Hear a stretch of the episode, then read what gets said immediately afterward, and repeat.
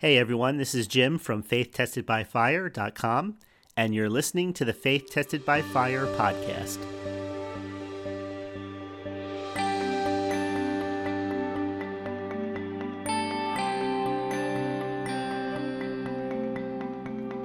Okay, welcome back, and uh, I apologize. There were some sound issues on the last podcast. I think I have those ironed out. It sounded like I was in the background in a tunnel I did the best I could to raise the volume after the fact. Um, but I did a, a, a, double test this time, so hopefully my voice is as clear as possible. So today I want to talk about the Thanksgiving principle. And the word principle is important because I'm not talking about a formula or a recipe or anything like that.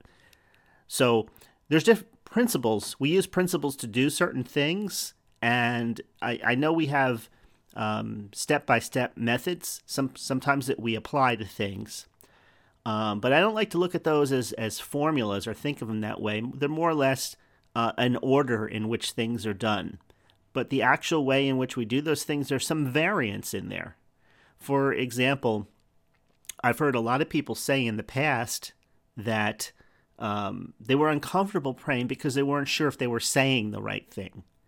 So that's a mindset that tells you that if you say the wrong wrong thing or have the words in the wrong order, then you're not going to get the result that you had hoped for. And we talk a lot about praying for results, but when we really think about what the Bible shows us, it shows us that we have a relationship through Jesus Christ with God, and Jesus came to reveal God in a different way than he was seen in the Old Testament, but yet a lot of people have an old covenant mentality still. And Jesus went on to say things like, you can't combine the old and the new. And he used wineskins as an example of that, that the new wine would break the old wineskin. So the difference, one of the major, major differences between the New Testament, a new covenant based upon better promises, is that you could be a friend of God under the old covenant, but you couldn't know God as Father until Jesus came. So Jesus came to reveal God as Father. And why do you think he used those intimate terms and made intimate statements about himself, the Father, and statements to the fact that he and the Father would come personally and be with those who believed? Let me give you an example. Okay, let's see here. Here's a perfect example. John chapter uh, 14, verse 23. It says, If anyone loves me, he will keep my word, and my Father will love him. And we, meaning both of them, will come to him and make our home with him. So you, you can see there that there isn't anything close or even alluding to that in the Old Testament under the Old Covenant. Because the shedding of blood, bulls and goats, and the things back in the Old Testament could never make the individual righteous in the sight of God. They, there was a remembrance of sin that was made every year. But it says Jesus is taking out the handwriting of ordinances that was against us. All of the laws, all of the rules, all of the regulations. It says he's nailed those to his cross. So he's removed us from those uh, from that old covenant position as far as the east is from the west. There's a difference between a servant and a son. See, the difference is, is under the new covenant, we're sons of God. We choose to act as servants in this lifetime so that we can do everything. It's just like the, the son or the daughter that works in the father's business or in the family business. And here, this is the mission that we're on in this lifetime is to proclaim the gospel, to proclaim the good news, to be a light, to be that city on the hill. So wherever we are, we are a light. So there's no unimportant place to be if you're in connection with anybody because everybody is equally important. You know, sometimes we look at what's happening in the world and you can feel unimportant because you see this big world picture that plays out. But take a look closely at how Jesus dealt with people in during throughout the gospels and even how the disciples inter connect it and, and relate it to one another in the um, epistles and in the book of Acts. Because you see, to God, it's the individual that matters. That's what's of great importance to him. And individuals guided Jesus' ministry. I mean, just think of all of the stories how somebody approached Jesus and suddenly he stopped what he was doing and he performed a miracle for them. While on the outside, all the other people, they were just spectators. So anybody in the crowd around Jesus had the opportunity to make the transition from spectator to individual connection. And that's what God's desire is. He desires to have a relationship with individuals, sons, daughters. It doesn't matter under the new covenant. It says there's neither male nor female, neither Jew nor Greek, neither bond nor free, but all are a new creation in Christ Jesus. Matter of fact, we're so bonded to him that when Jesus appeared in a vision to Saul before he became the Apostle Paul in the book of Acts, his, he proclaimed out loud, Saul, why are you persecuting me? Well, Jesus was in the heavenly world at that time. He didn't have a one on one confrontation with Saul, but the disciples did. And Jesus calls the church his body. See, the, the church, the definition of church in the New Testament is the called out ones.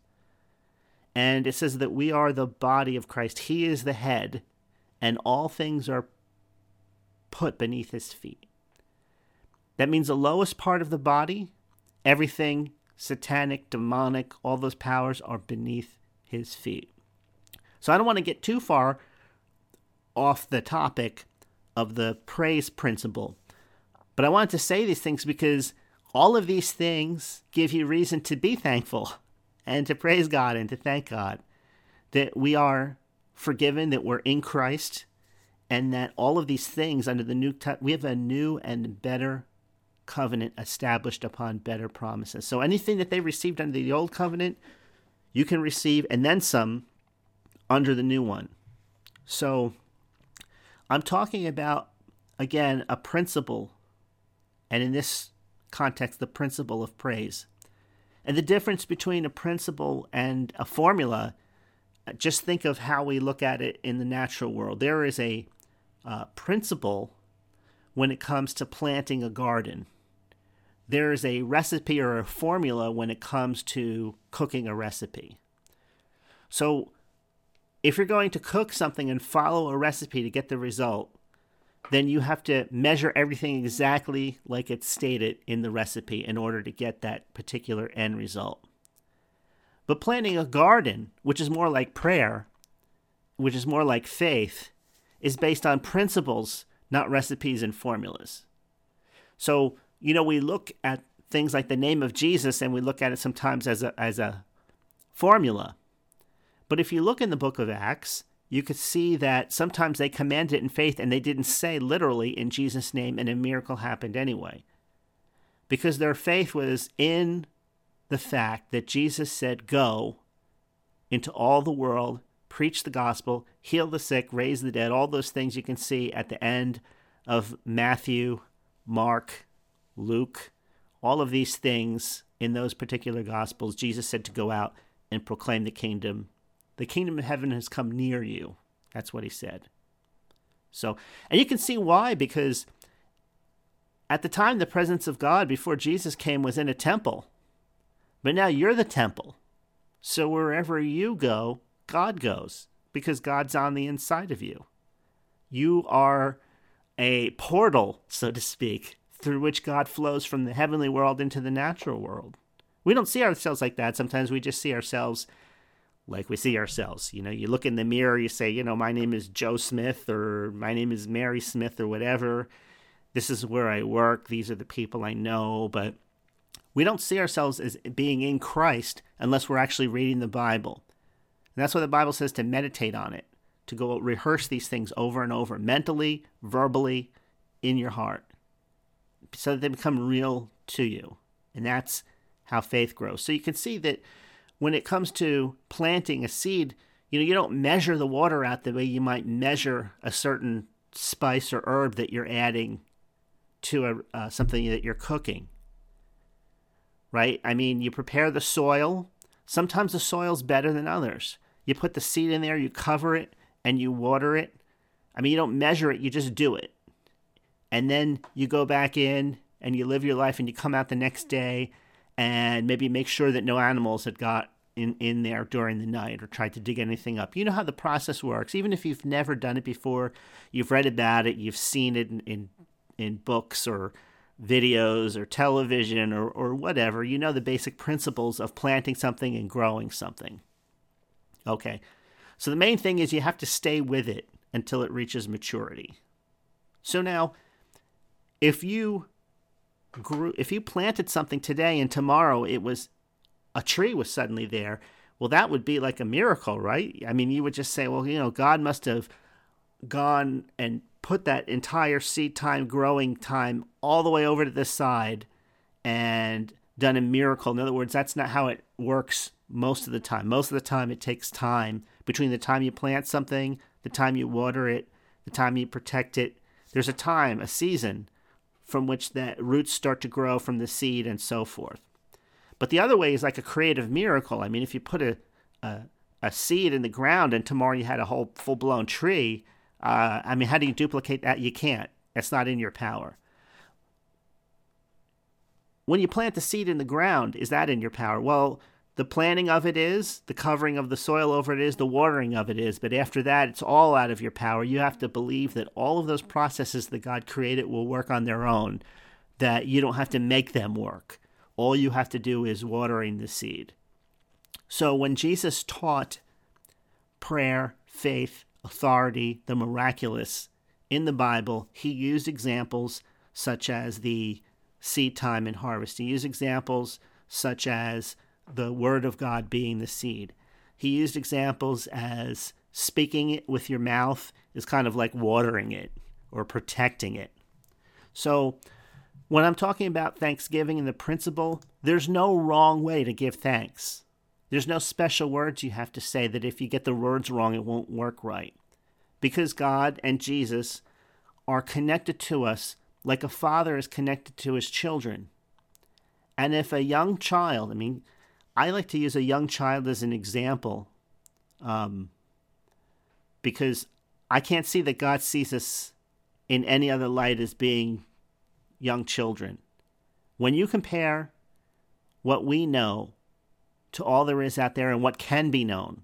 What we know now must put us in the light of being like like children. So, and Jesus said, "Such are as the kingdom of heaven. They're like children."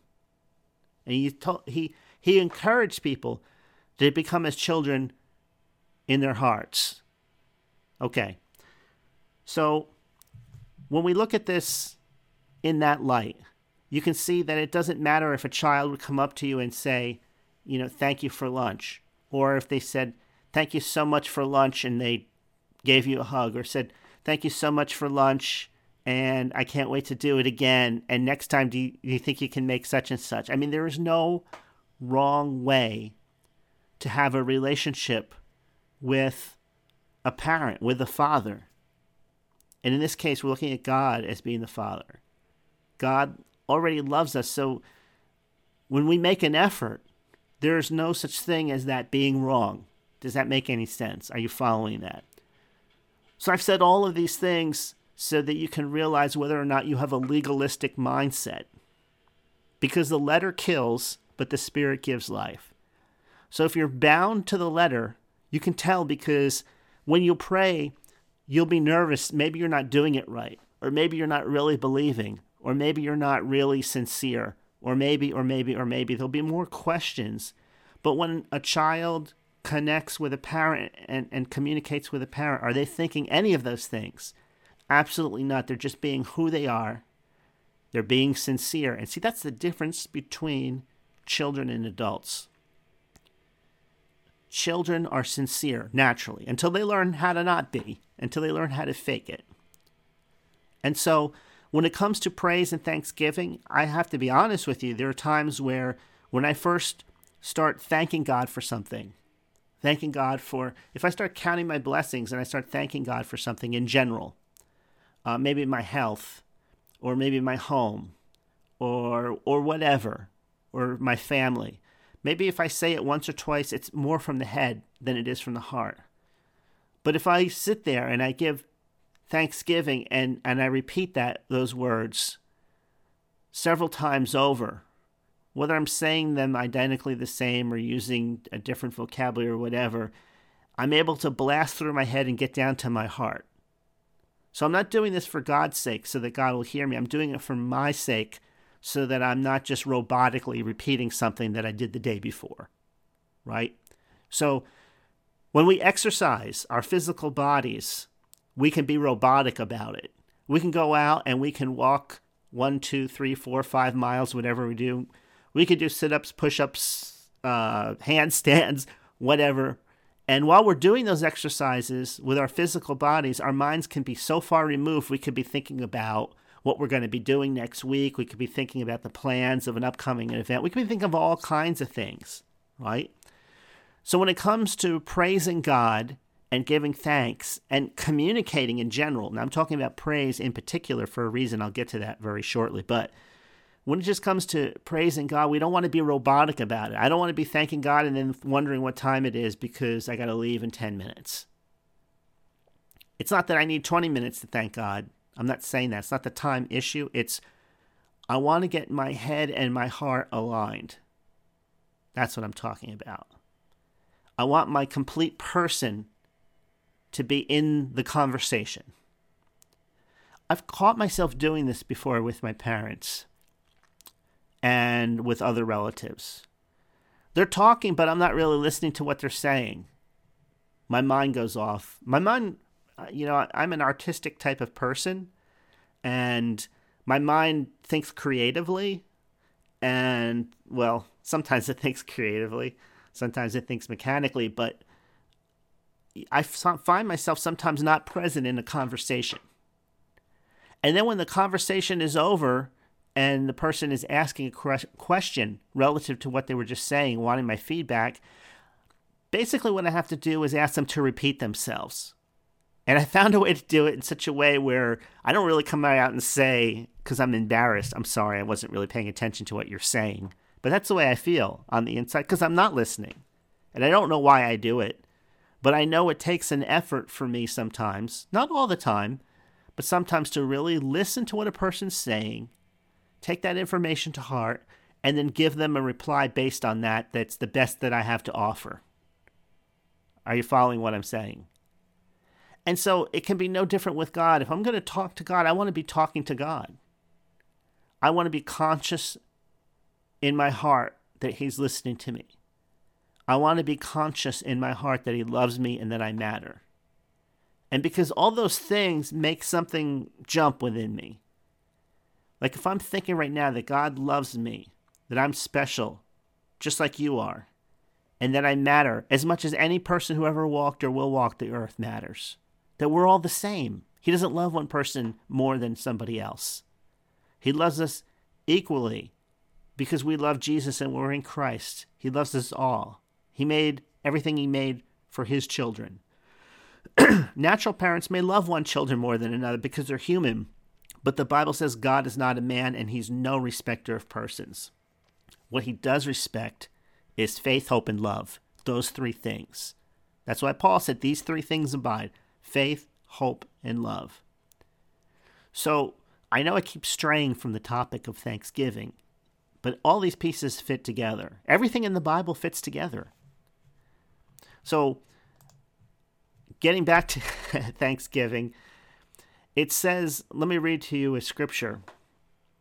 It says, Second uh, Corinthians chapter 9, verse number 11, being enriched in everything to all bountifulness, which causes through us thanksgiving to God so, in the context there, which he's speaking, being enriched in everything, he didn't say that we're enriched in most things or some things. Everything means spirit, soul, and body. Bountifulness in that verse means exactly what you would think it would mean it means a full, overflowing supply. And those two things, being enriched and, and having bountifulness in all things, it causes thanksgiving to go through us to God. Now, relative to prayer, it says, Be careful for nothing in Philippians 4 6, but in everything by prayer and supplication, with thanksgiving, let your requests be made known unto God. Why would the with thanksgiving be in there? Because the Bible says that whatever you desire when you're praying, believe you've received it. It doesn't say believe you're going to receive it, it says believe you receive it when you're praying. And so that gives you a reason to be thankful. So we're thanking or you're giving thanksgiving by faith because you can't see it yet, right? We walk by faith and not by sight. So we're not only thankful for the things that we see and the things that we experience in everyday life. What did Jesus say? He said that if you have clothing to wear today, if you have food to eat today, if you have shelter for today, then be thankful for those things. Don't borrow problems from tomorrow. Don't think, what if I don't have enough tomorrow? Be thankful for what you have today. That's what he told you to focus on. The Bible also says that those that seek to be rich will pierce themselves through with many sorrows, and that having adequate food and clothing, let us be content. Do you see that being preached today? Maybe not so much. I mean, I look around, when you look around you and you look online, everything is focused on money. And we understand why, because everything is costing more and more all the time. Housing costs more than it used to, insurance has cost more than they used to. Driving a vehicle that that doesn't break down every other block costs more than it used to. Everything across the God, God knows we have need of these things. But Jesus said these were all the things that the Gentiles, those people who didn't have God, would spend their time seeking after. They sought after how are we going to make more money? How are we going to buy more clothes? How are we going to get more food? How are we going to improve our living? But Jesus said, Seek ye first the kingdom of God and his righteousness, and all of these things will be added to you.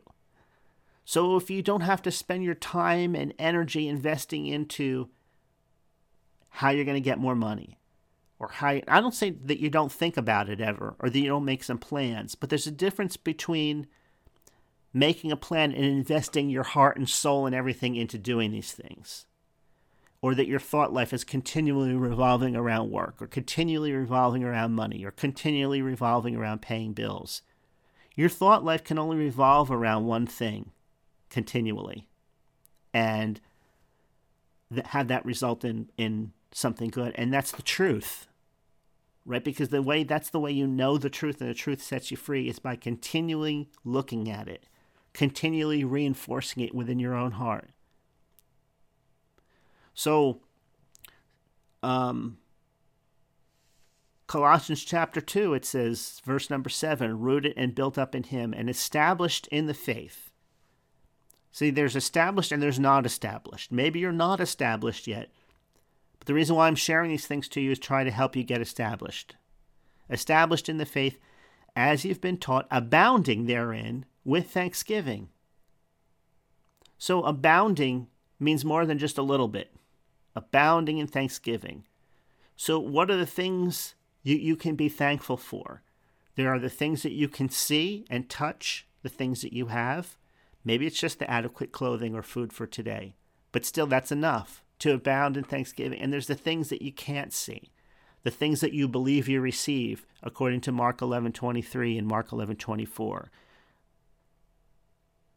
according to Luke 17:6 according to Luke 18:1. Are you following me?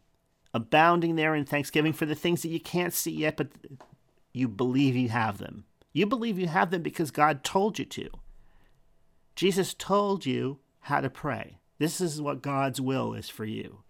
God's will is for you to believe you have it before you can see it. You can't read Mark 11:24 or Matthew 21:21 or any of those other verses that I mentioned and come away thinking that God's telling you to do anything different from that. Colossians 4 2 says, Continue in prayer and watch in the same with thanksgiving.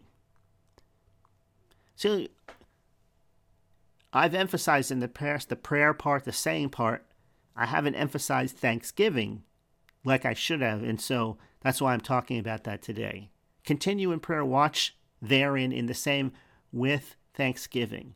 Well, if you walk by faith and not by sight, then you're going to be giving thanksgiving often for things which are not yet seen, for things which do not yet to appear to have happened.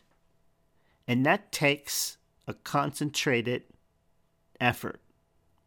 It's an effort that you're making because that's what pleases God.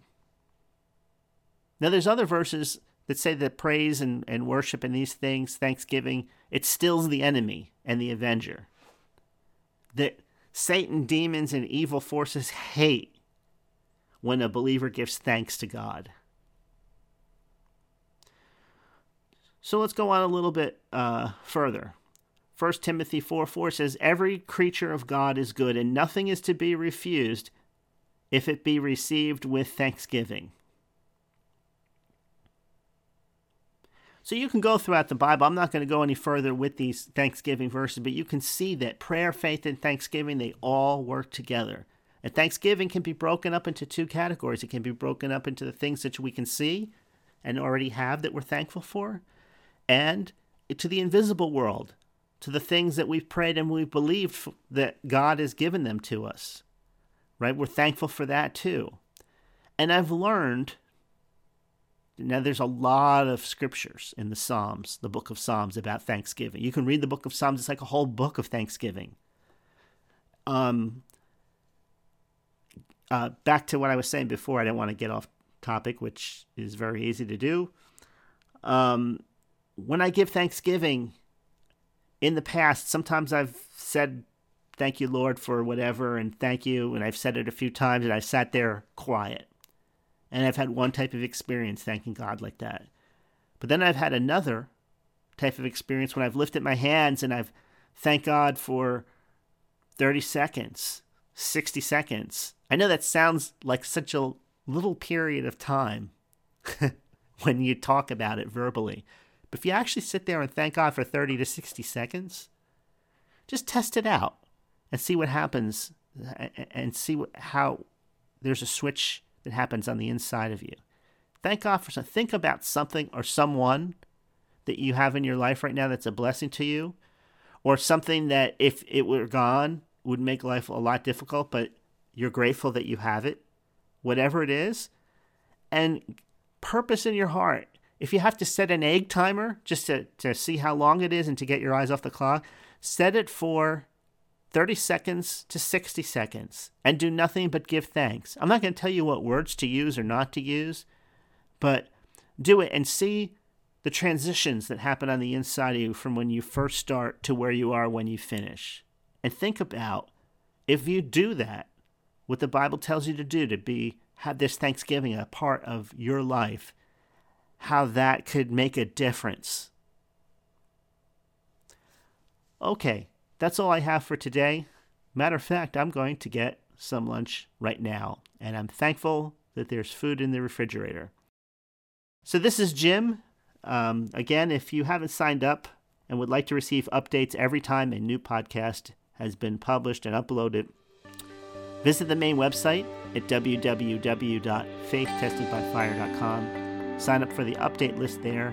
That web address again is www.faithtestedbyfire.com this is Jim. Thank you for listening. God bless you, and I'll talk to you soon.